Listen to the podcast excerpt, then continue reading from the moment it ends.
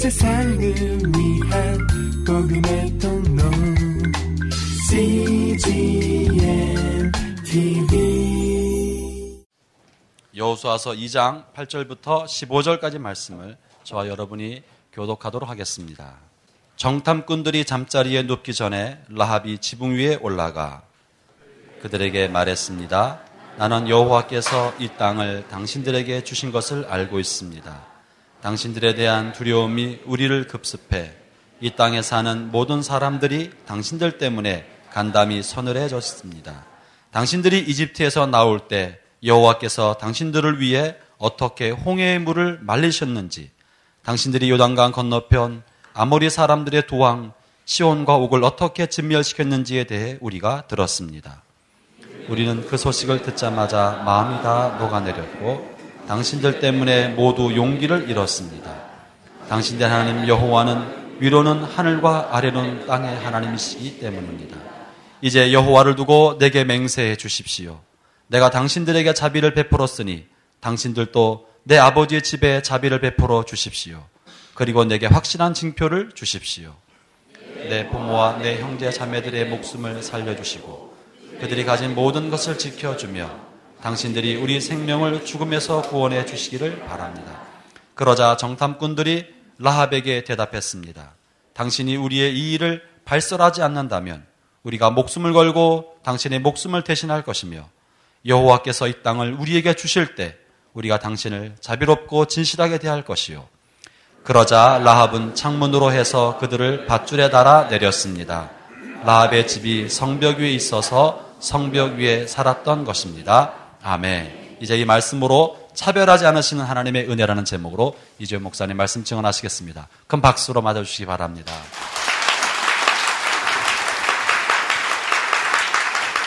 할렐루야.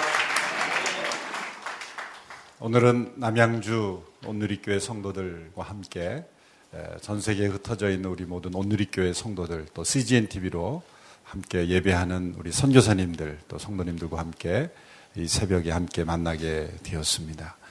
하나님의 은혜는 놀랍습니다. 하나님의 은혜는 언제나 풍성합니다. 하나님의 은혜가 놀라운 이유가 무엇일까요? 은혜가 은혜되기 위해서 어, 세 가지 조건이 있습니다. 첫째는 은혜 베푸는 자가 아무런 의무가 없어야 합니다. 어떤 의무를 가지고 그것을 베풀어야 될 의무 때문에 하는 것은 은혜가 아니죠. 하나님은 우리에게 우리를 구원하실 의무가 없으십니다. 우리를 창조하셨지만 우리가 죄를 우리 스스로 선택했기 때문에 우리의 선택의 결과로 말미암는 죄 가운데 우리를 죽도록 내버려 두셔도 하나님은 절대로 어, 불의하신 분이 아닙니다. 하나님은 공의로우신 분이기 때문이죠. 예수님이 십자가에서 반드시 죽으셔야만 했던 것이 아닙니다. 예수님이 십자가에서 못 박히지 않으셔도 하나님은 선하신 분이고 하나님은 하나님은 의로우신 분입니다.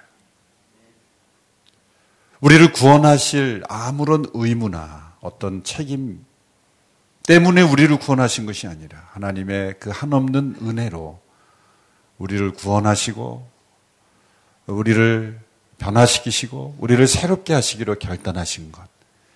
이것이 하나님의 은혜로운 결단, 은혜로운 작정이라 이렇게 우리가 부르는 것이죠. 두 번째는 자격 없는 자들 혹은 갚을 수 없는 자들에게 베풀어져야 은혜가 은이 되는 것입니다. 갚을 수 있는 대상에게 그 갚을 것을 기대하고 그 자격을 따져서 베풀어지는 것은 은혜가 아니죠. 그것은 비즈니스요 거래입니다. 나에게 무엇인가 되돌아올 것을 생각하고 상대방의 무엇인가를 베푸는 것은 진정한 은혜가 아닌 것입니다. 세 번째 중요한 조건은 값없이 베풀어져야 한다는 것이죠. 값없이. 모든 것들을 다 지불해 놓고 우리에게 베풀어져야 하는 것입니다. 우리가 가끔 선물을 받다 보면 이게 선물인지 뇌물인지 구별하지 못할 때가 있죠. 어, 선물과 뇌물의 차이를 잘 아시죠. 선물은 선뜻 주는 거고 뇌물은 뇌를 굴리면서 주는 게 뇌물이고. 뇌물에는 그 뒤에 조건이 붙어 있습니다.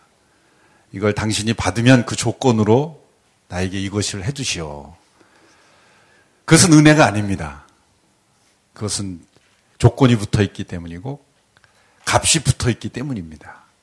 선물은 값 없이 내가 이 선물에 대한 값을 다 지불했으니 당신은 그저 받아 누리기만 하시면 됩니다.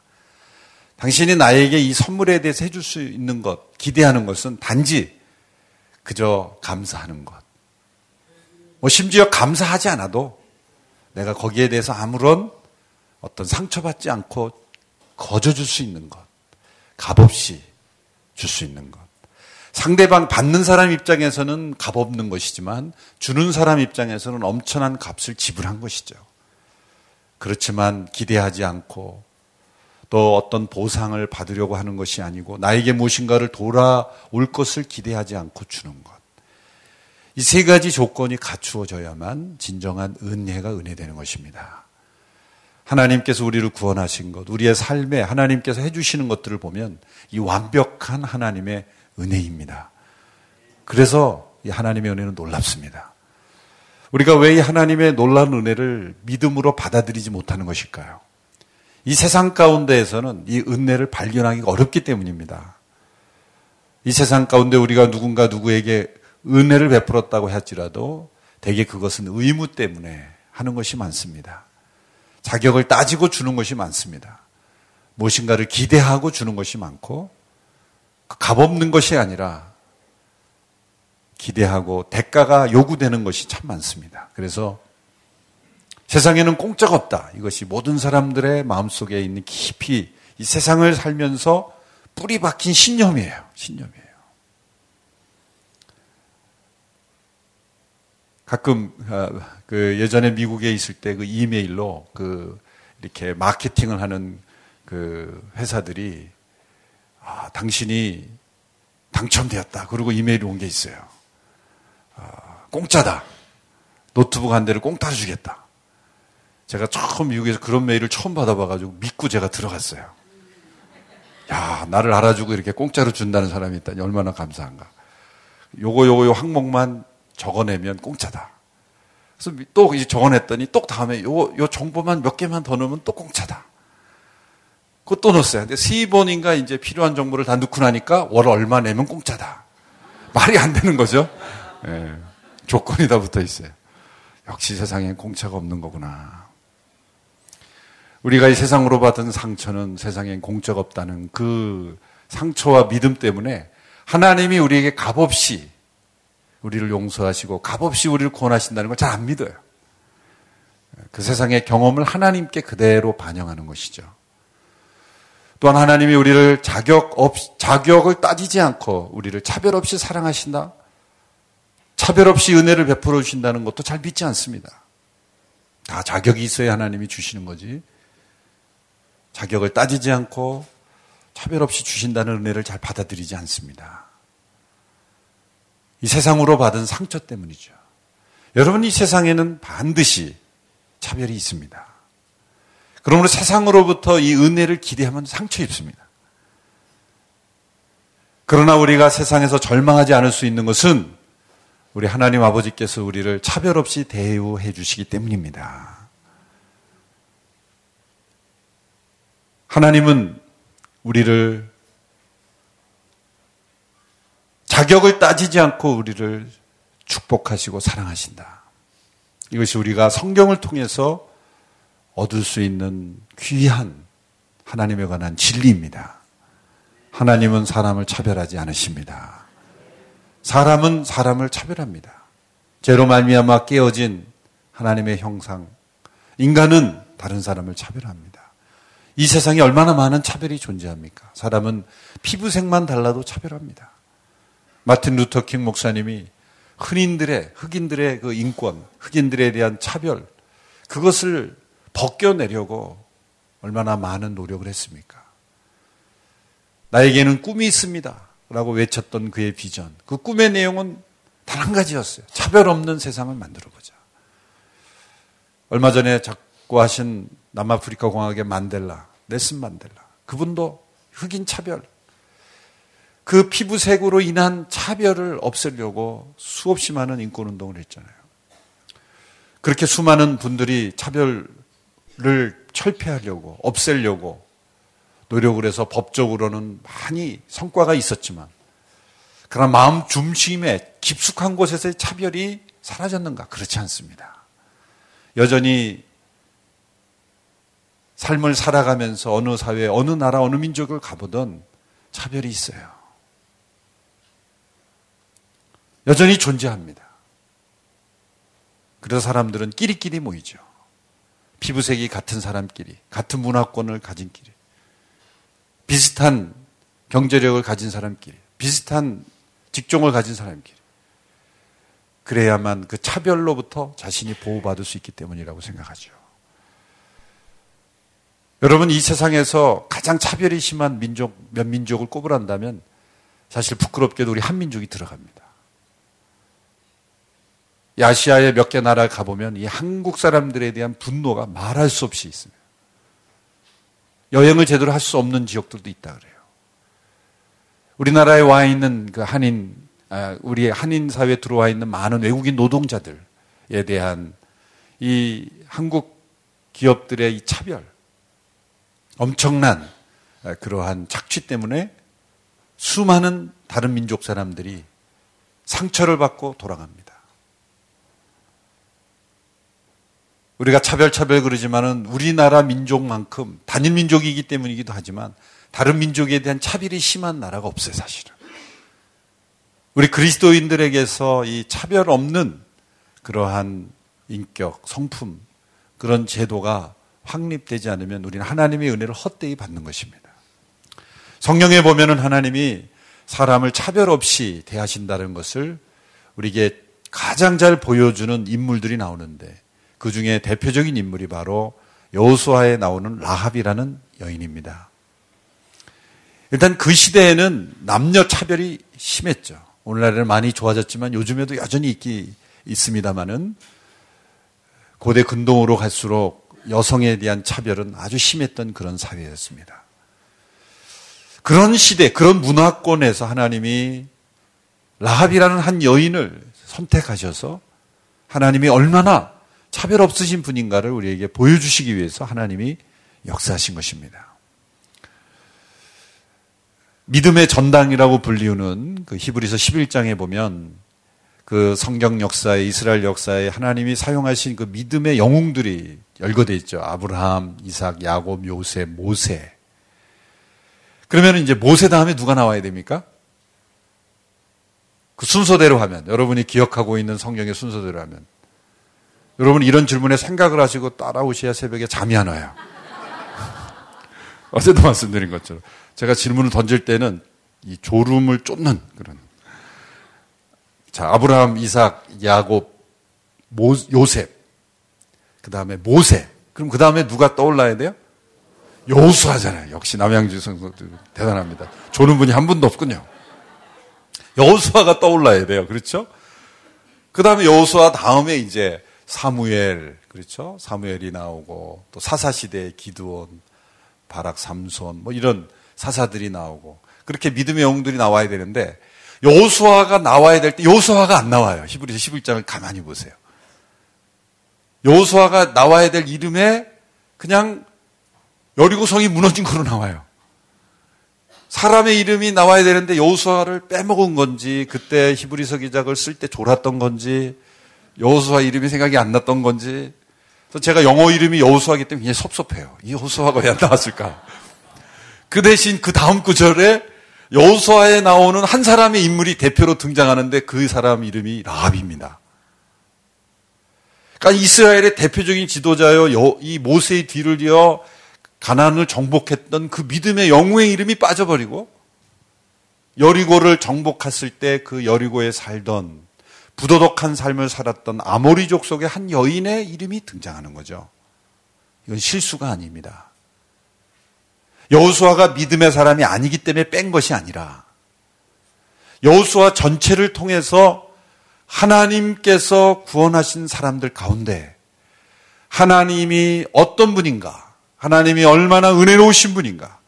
하나님이 얼마나 차별 없으신 분인가? 오고는 모든 사람들에게 가르쳐 주시고 교훈해 주시기 위해서 선택한 인물이 라합이라는 여인이라는 거죠. 여호수아가 거기 들어가는 지극히 당연하다고 생각합니다. 왜 그럴까요? 모세의 뒤를 이어서 이스라엘 백성들을 이끈 지도자이기 때문이다. 그런데 만일 믿음의 전당에 전부 지도자들의 이름, 역사 속에 부각이 되었던 사람들의 이름만 등장한다면 사람들은 차별을 느낄 거예요. 아, 이 사람 유명한 사람이니까 하나님이 지도자로 택한 사람입니까?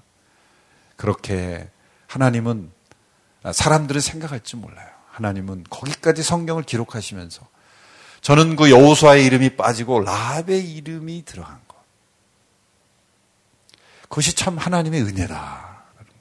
오늘 이 시대 사도행전 29장을 쓰면 이지훈 목사 이름이 많이 날까 아니면 여러분들의 이름이 많이 날까요? 은혜로우신 하나님은 저희 이름보다 여러분의 이름을 더 소중하게 생각하십니다. 이 여인은 아모리 족속의 그 히브리서 11장에 보면 기생 라합이다 이렇게 돼 있습니다. 정탐꾼을 영접하여 구원을 받았다. 이방 민족이었을 뿐만 아니라 장차 멸망당할 여리고 성에 진멸당할 대상이었던 그 여인이 믿음의 전당에 이방인 여인으로서 이름이 오른다는 것. 놀라운 하나님의 은혜죠. 더 놀라운 것은 그 라합의 이름이 예수님의 족보에 나타난다는 거죠. 마태복음 1장에 보면 1장 5절 6절의 말씀을 한번 보실까요? 마태복음 1장 5절 6절 말씀 같이 읽습니다. 시작. 살몬은 라합에게서 보아스를 낳고 보아스는 루색에서 오벳을 낳고 오벳은 이세를 낳고 이세는 다윗왕을 낳았습니다. 이 라합이라는 여인이 구원함을 받고 결혼한 남자가 유다 족속의 족장이었던 살몬입니다. 이 살몬과 라합의 사이에서 태어난 사람이 보아스. 어디서 들어봤죠? 얼마 전에 룻과 결혼한 얼마 전이었죠? 룻과 만나서 결혼했던 보아스. 너무나 멋진 남자죠. 멋진 남자입니다. 책임감 있는 남자. 리디머, 이 구원 구속자가 되어준, 고엘이 되어준 그런 보아스. 보아스의 어머니예요. 저는 이 보아스에게 있는 이 참 사랑, 보아스가 어떻게 루색에 그런 은혜를 베풀 수 있었는가는 그 어머니의 간증 때문이었다. 그렇게 생각해 볼 수 있는 거예요. 자신의 어머니도 이방 여인이었잖아요. 아모리 족속 출신에. 뭐 이건 상상의 영역이지만 이 라합이 보아스를 양육하면서 자신의 과거에 대해서 한 번도 얘기를 안 했을까라는 거죠. 그녀가 자신이 어떻게 이 여리고성에서 구원함을 받았는지, 어떻게 자신이 유다족 속에 살몬이라는 남자와 결혼해서 살아갔는지 인생을 살아가다 보면 청소년기가 되면은 이 어린 자녀들이 이성에 대해서 관심을 들고 결혼 배우자 대상하면은 부모님들이 자신이 어떻게 결혼했는지를 얘기하게 되잖아요 자연스럽게 엄마 아빠는 어떻게 만나게 됐어? 그렇죠? 그럼 틀림없이 이제 그의 아버지 보아스의 아버지 살몬은 이런 간증을 했을 거예요. 어느 날 갑자기 나타난 이 예, 너희 어머니 라합은 여리고성에서 있었던 아모리 족속이었지만 우리의 민족과 함께 구원함을 받아서 오게 되었다.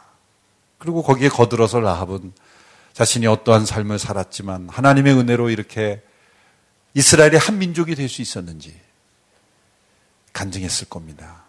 그 보아스의 심성에, 보아스의 그 은혜 베풀 줄 아는 그런 넉넉한 마음은 바로 그의 어머니 라합의 받은 은혜에 대한 간증의 영향이었을 것이다. 이건 상상이지만 충분히 개연성 있는 상상이죠. 여러분 이 라합이 살몬이란 유다 족 속의 족속과 결혼 족장과 결혼하고 보아스를 낳고 보아스와 루 사이의 후예에서 오벳을 낳고 이세를 낳고 다윗을 낳는 다윗의 몇 대 조상이 되는 그런 은혜 예수님의 족보에 오르게 되는 은혜 믿음의 전당에 올랐을 뿐만 아니라 예수님의 족보에 이름이 오르게 되는 이 놀라운 은혜를 받았던 것. 이것은 우리 하나님이 차별하지 아니하시는 하나님이 아니고는 이런 은혜가 있을 수가 없는 것이죠. 멸망당할 이반 족속의 여인으로부터 이스라엘의 가장 정통성이 있는 족보, 가장 믿음의 사람들이 오르는 믿음의 전당에 이름이 올리게 된 것, 하나님이 사람을 과거로, 이력으로 차별하시는 분이라면 있을 수 없는 일이죠. 그 당시에 유대인들이 얼마나 차별이 심했습니까? 이 문서들이 조작된 문서라고 한다면 있지도 않은 일을 억지로 조작한 일이라면 벌써 사라졌을 이름이에요. 그렇죠? 신약 시대도 여전히 유대인들은 이방인에 대한 차별이 있었고 이방인들을 개들이라고 불렀잖아요. 사람이 아니라 개로 불렀습니다. 여인에 대한 차별은 어떻습니까? 인구조사할 때 카운트도 하지 않았어요. 그런 차별이 있던 시대에 이런 라합이라는 여인의 이름이 예수님의 조상의 족보에 오른다는 건 있을 수가 없는 거예요. 이거는 사실이 아니면 그냥 지워버렸을, 벌써 역사에 사라졌을 이름입니다. 그런데 이 라합이라는 여인의 이름이 이 족보에 당당히 들어가 있는 것. 히브리서 기자, 구약에 익숙한 그 히브리서 기자가 히브리 11장에 기록한 것은 분명한 사실이요.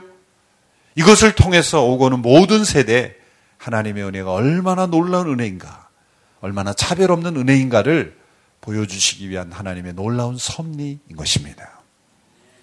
이 놀라운 사실을 통해서 우리의 마음속에 이런 하나님에 대한 강건한 굳센 믿음을 가지게 되기를 바랍니다.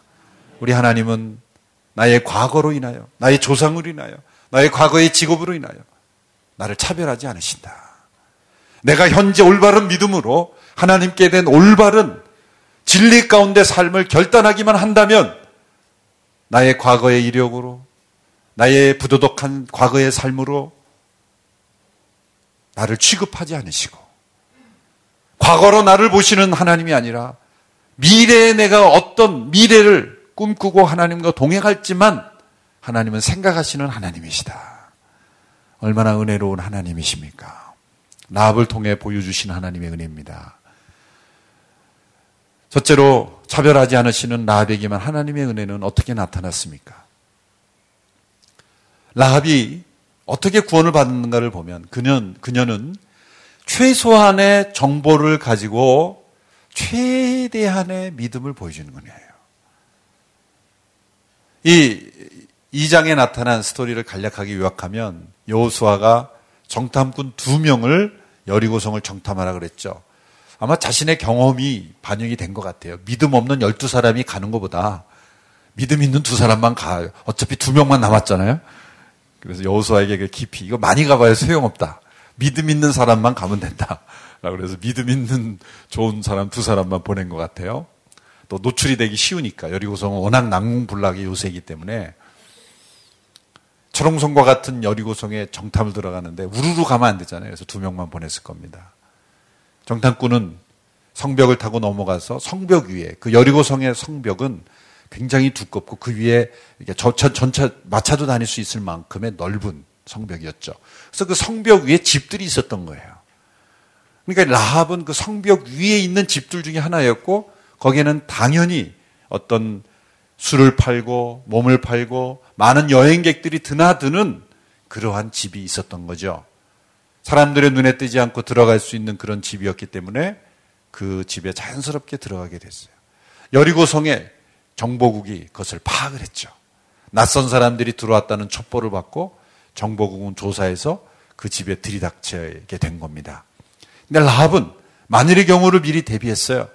그래서 그 정보원들이 경찰들이 들이 닥쳤을 때 이미 그 정탐꾼들을 지붕 위에 숨겨두고 거짓말을 통해서 경찰들을 따돌렸죠. 그러고 나서 이, 이 정탐꾼들과 약속을 합니다. 요청을 합니다. 당신들이 이 땅에 들어올 때 이 땅이 멸망되게 됐다고 나는 생각하는데 그렇게 믿고 있는데 저와 우리 가족들을 구원해 달라.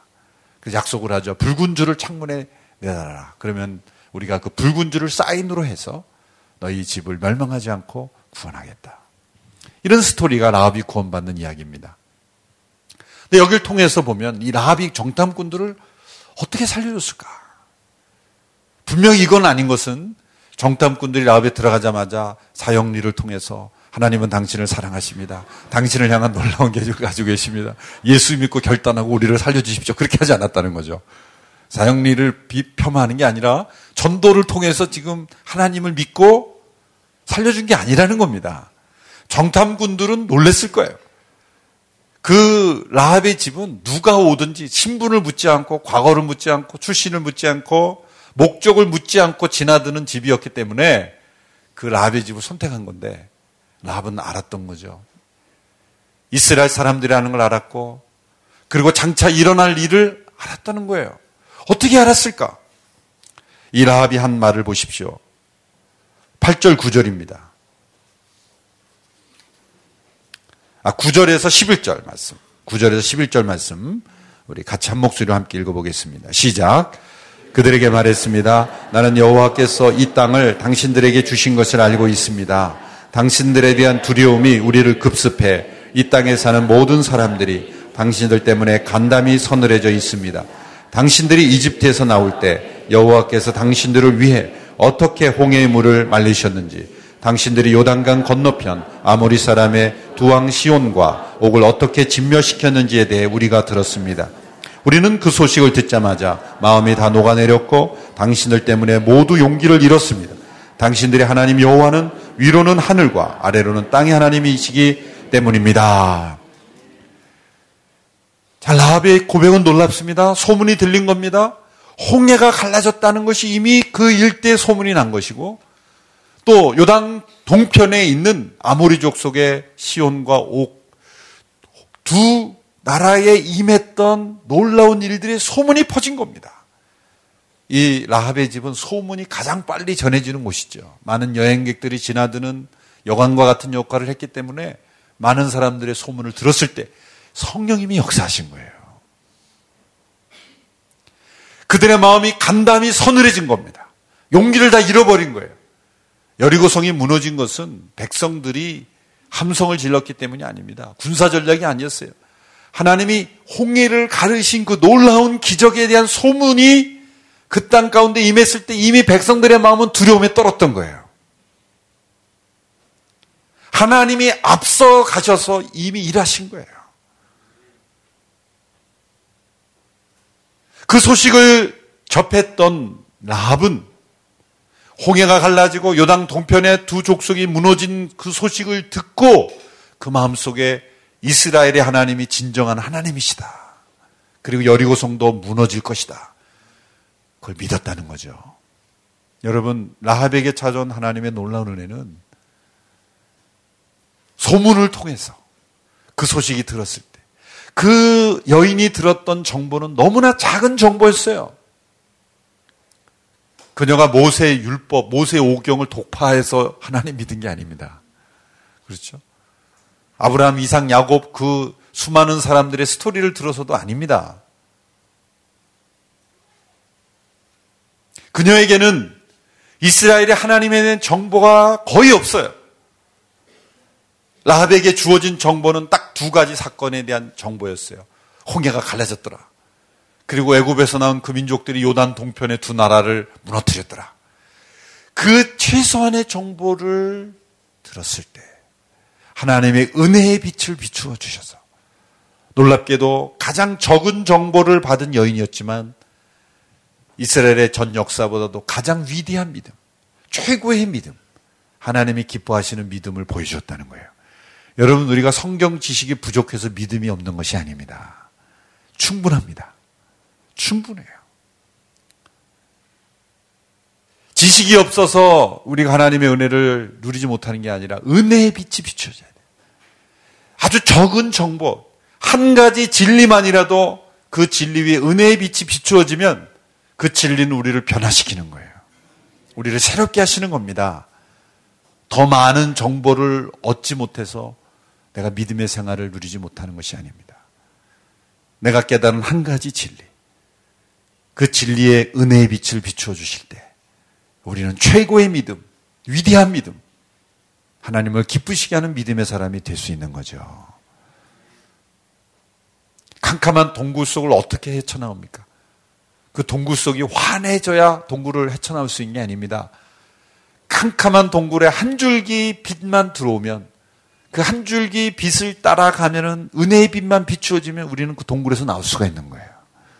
우리 어두운 인생 가운데 한 줄기 빛만 은혜의 빛이 비추어지면 이 라합이 그 멸망당할 성에서 이방 여인으로서 구원함을 받아 하나님의 도구로 쓰임 받았던 것처럼 우리 인생 가운데도 그러한 놀라운 역사가 일어나게 될 줄로 믿습니다.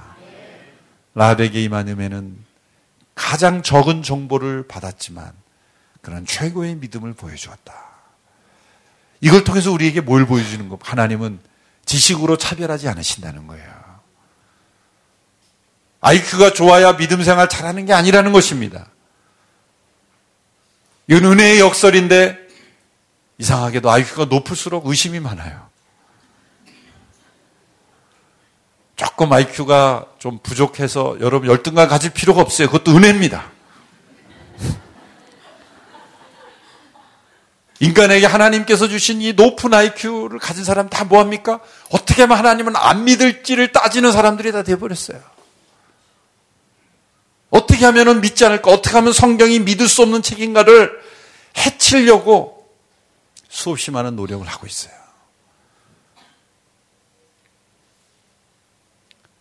우리에게 하나님은 얼마나 차별이 없으신 하나님이십니까? 잘 잊어버리셔서 너무 슬퍼하지 마세요. 우리에게 망각이 없다면 우리가 인생이 얼마나 피곤할까요? 잘 잊어버리는 것을 통해서 하나님 은혜 베푸신 하나님이에요. 두 번째 이 라합에게 임한 차별 없인 하나님 은혜는 무엇입니까? 라합이라는 한 여인뿐만 아니라 그녀의 가족까지 다 구원하실 수 있겠다. 되었다는 거예요. 라합이 자기만 그 어, 사는 것이 아니라 부탁을 하죠. 내 가족까지. 아마도 그 집에 살고 있지 않는 가족들을 불렀을 거예요. 라합이. 그 붉은 줄이 달려 있는 그 집으로 모여라.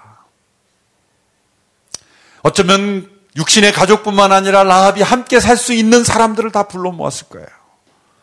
내가 살려야 될 사람들을 구원하기 위하여 이스라엘 백성들이 여리고성에 들어오기 전에 그녀는 자신이 확보한 은혜의 길로 자신이 알고 있는 사람들을 구원하려고 최이산의 노력을 다했을 거예요. 라합을 통해 몇 명이 구원받았는지는 알 수 없어요. 그러나 분명한 것은 그녀는 절대 혼자만 살려고 하지 않았을 것이라는 거예요. 우리가 차별 없는 하나님의 은혜를 받았습니까? 그 은혜는 반드시 다른 사람들도 포함시키는 은혜의 통로가 된다는 거죠. 주 예수를 믿으라 그리하면 너와 내 집이 구원을 얻으리라. 너와 내 집은 할 때 집은 오이코스라는 헬라어는 쉽게 말하면은 그 나의 인간관계 속에 있는 사람들을 의미하는 거예요. 가족과 같이 육신의 가족만이 아니라 내, 내 수첩 속에 내 전화번호부 속에 내 핸드폰 이름이 들어있는 사람들, 그 가까운 사람들이 다 오이코스라는 거예요. 육신의 혈통만이 아니라 라합은 그녀의 오이코스를 그 구원의 집으로 붉은 줄이 담긴. 그래서 이 붉은이라는 이 그 색깔도 참 상징성이 있죠. 그래서 조금 영해를 하는 분들은 아, 십자가의 보혈을 상징하는 줄이다. 뭐 저는 그렇게도 무방하다고 봐요. 왜 파란 줄이 아니었을까? 왜 하얀 줄이 아니었을까? 왜 붉은 줄이었을까? 뭔가 계시가 담긴 칼라가 아닐까요?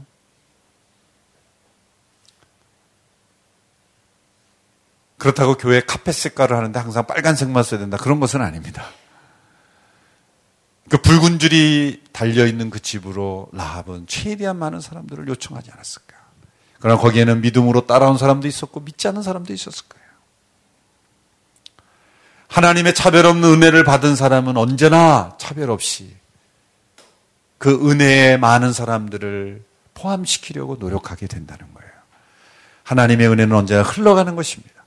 하나님의 은혜는 나의, 나에게서 그치는 은혜가 아닙니다.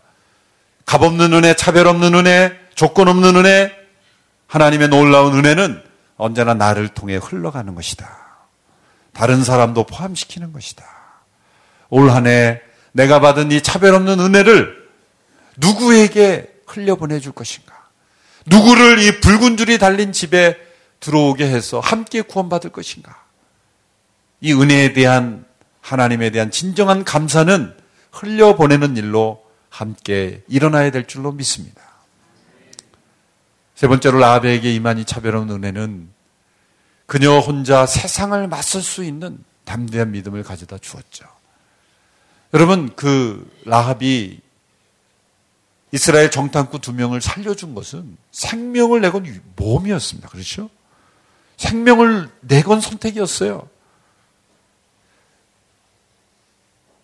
만일 그 여리고 경찰이 들어왔을 때, 그 라합의 집에 들어와서 제가 그 차세대 주일학교 전도사를 할 때 이 본문을 가지고 설교했던 기억이 나요. 설교했던 기억이 나요. 근데 그 만화책을 제가 그 OHP 필름으로 이렇게 카피를 해서 보여주면서 설교했던 기억이 나는데 그때 외국 작가가 그린 그, 그, 요 상황의 그림이 아주 재밌던 그림이 지금도 기억이 나요. 물론 아이들은 다 잊어버렸겠지만. 근데 그 그림이 어떤 그림이냐면은 그 위에 보면은 그 지붕 위에 있는 수풀에 그렇게 뭐 더미 위에 거풀 더미 위에 그 속에 그 정탐꾼이 두 명이 숨어 있는 거예요. 코가 가려운 거예요, 막 코가. 근데 경찰이 옆에 막 지나가고 있는데 막 코가 간지러운 거예요. 막 어쩔 수 없어 하는 거예요. 예? 근데 그때 기침하면 큰일 나잖아요. 그러면은 그 정탐꾼만 죽습니까? 누가 같이 죽어요? 라합이 죽는 거예요. 라합은 지금 뭐 CCTV 뚝 떼고 아닙니다. 잠깐 들렸지만 절로 갔습니다. 이렇게 거짓말을 해놨는데 여기서 기침해봐요. 그러니까 막 그 괴로워하고 있는 그 정탐꾼의 표정을 만화로 봤는데 저는 현대적으로 해석해서 만일 그때 정탐꾼이 핸드폰을 안 꺼놓고 여, 수아가 갑자기 전화를 한 거야 그때. 너희들 잘 있냐? 큰일 나는 거죠. 같이 다 죽는 거죠. 왜 그런 위험한 선택을 했겠습니까? 살기 위해서죠. 살기 위해서요. 그게 아무리 위험해 보여도 죽을 것이 분명하다면 여러분 건물에 불이 났는데 그 불 속으로 지나가는 게 위험하지만 불 속에 타 죽는 것보다는 낫는 거예요. 라합이 어떻게 그렇게 위험한 선택할 수 있었습니까? 살기 위해서 그런 거예요. 여러분 예수님을 믿는 것은 선택이 아닙니다. 액세서리가 아닙니다. 살고 죽는 문제이기 때문에 믿는 겁니다. 예수, 님왜 믿었으면 그렇게 얘기해서 나 살기 위해서 믿었다. 영원히 죽지 않기 위해서 나는 십자가에서 예수님과 함께 죽어야 된다. 어거스틴이 그런 기도를 했죠. 주여 나로 죽지 않도록 죽게 하소서. 인생에는 두 가지 죽음이 있어요. 육신의 죽음이 있고 영원한 죽음이 있어요. 육신의 죽음 이후에 영원히 그 육신의 죽음을 두려워해서 영원히 죽는 죽음을 선택한다면 어리석, 얼마나 어리석은 거예요. 그러나 육신의 죽음을 선택할지라도 영원한 죽음을 피할 수 있다면 육신의 죽음을 두려워하지 않고 영원한 죽음을 피해야 되지 않겠습니까? 라비 그런 겁니다. 더 위험한 것을 피하기 위해서 덜 위험한 것을 선택한 거예요. 그러므로 라합에게서는 이건 아주 위험한 선택이 아니죠.